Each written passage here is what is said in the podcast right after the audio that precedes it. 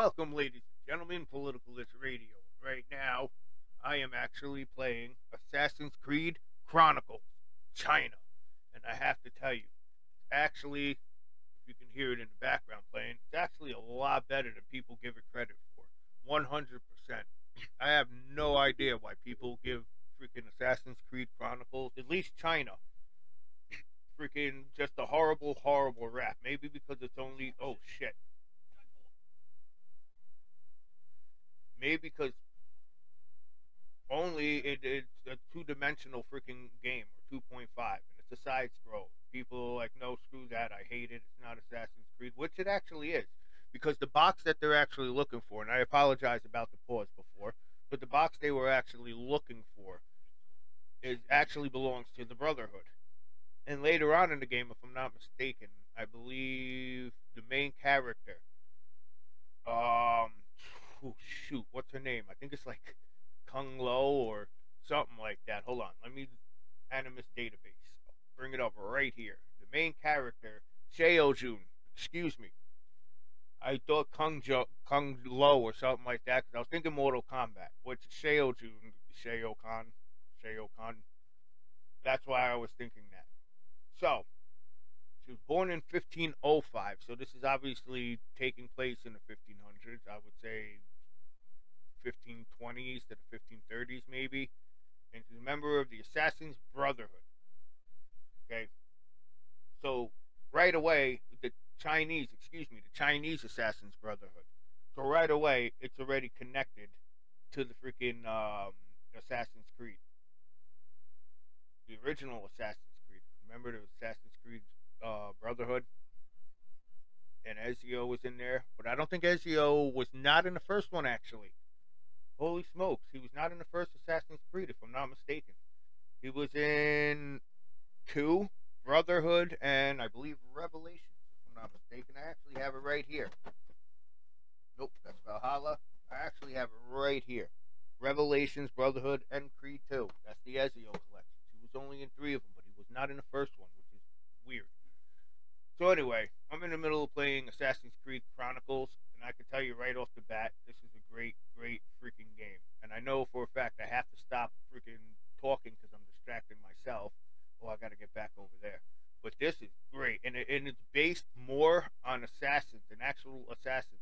You get more points, at least in China. I haven't played uh, India and Russia yet, but I'm definitely going to do that and let you guys know exactly how it is. I'll get you. I'll get back to you guys on that as soon as I play it. I only bought it for $9.99 plus tax. It was 10 and change and it was well worth it. I'm playing, and it's five. If I'm not mistaken, it's five to six hours of actual gameplay, and I think I'm probably in like hour number two right now. But as soon as I beat it, the freaking story is just awesome. It's so simple to follow. They're after the freaking people are after this freaking box. Nobody knows what's in it. As of right now, as of this gameplay right now, nobody knows what's in it. Well, the main antag- uh, protagonist doesn't know. But we shall soon find out, folks. And as soon as I find out what's in the box, what's in the box, I'll let you guys know. So, I was playing Assassin's Creed Origins, and I realized, let me jump on that real quick. I realized that somebody actually freaking, it was a YouTube channel. I forgot what YouTube channel it was. So, you guys probably know. So, I, I didn't make this up. Somebody actually said this on a YouTube channel just recently or maybe a few years ago. Who knows? But anyway, folks, the thing about Assassin's Creed Origins, the way he worded it is, it had a lot of fluff. And what I think he meant is, and I, if this is what he meant, he's absolutely right.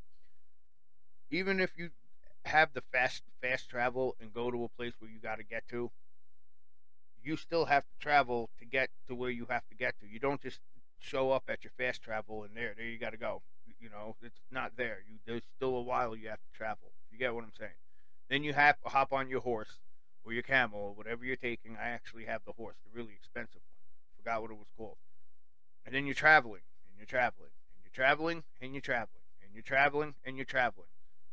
There's no buildings while you're traveling for the most part. There's just nothing but sand. There's no people. There's barely any, barely, barely any animals for you to freaking hunt, unless it's like in the vicinity of wherever you have to go, or in the vicinity of like some destination, or or community or village or whatever the fuck. So that's why I didn't like. uh, That's what I don't like about Origin. And it gets Origin's really really good, but the problem is the map is too big to have a bunch of nothing in it. If they actually freaking low um trim the map down like a third, even by a third, it will be a little a little bit easier to freaking play it all the way through because within a half hour, within a half hour to 45 minutes of playing Origins, you will get fucking bored from all the traveling. And you're like, holy shit, this is more traveling than gameplay. Which is probably the truth.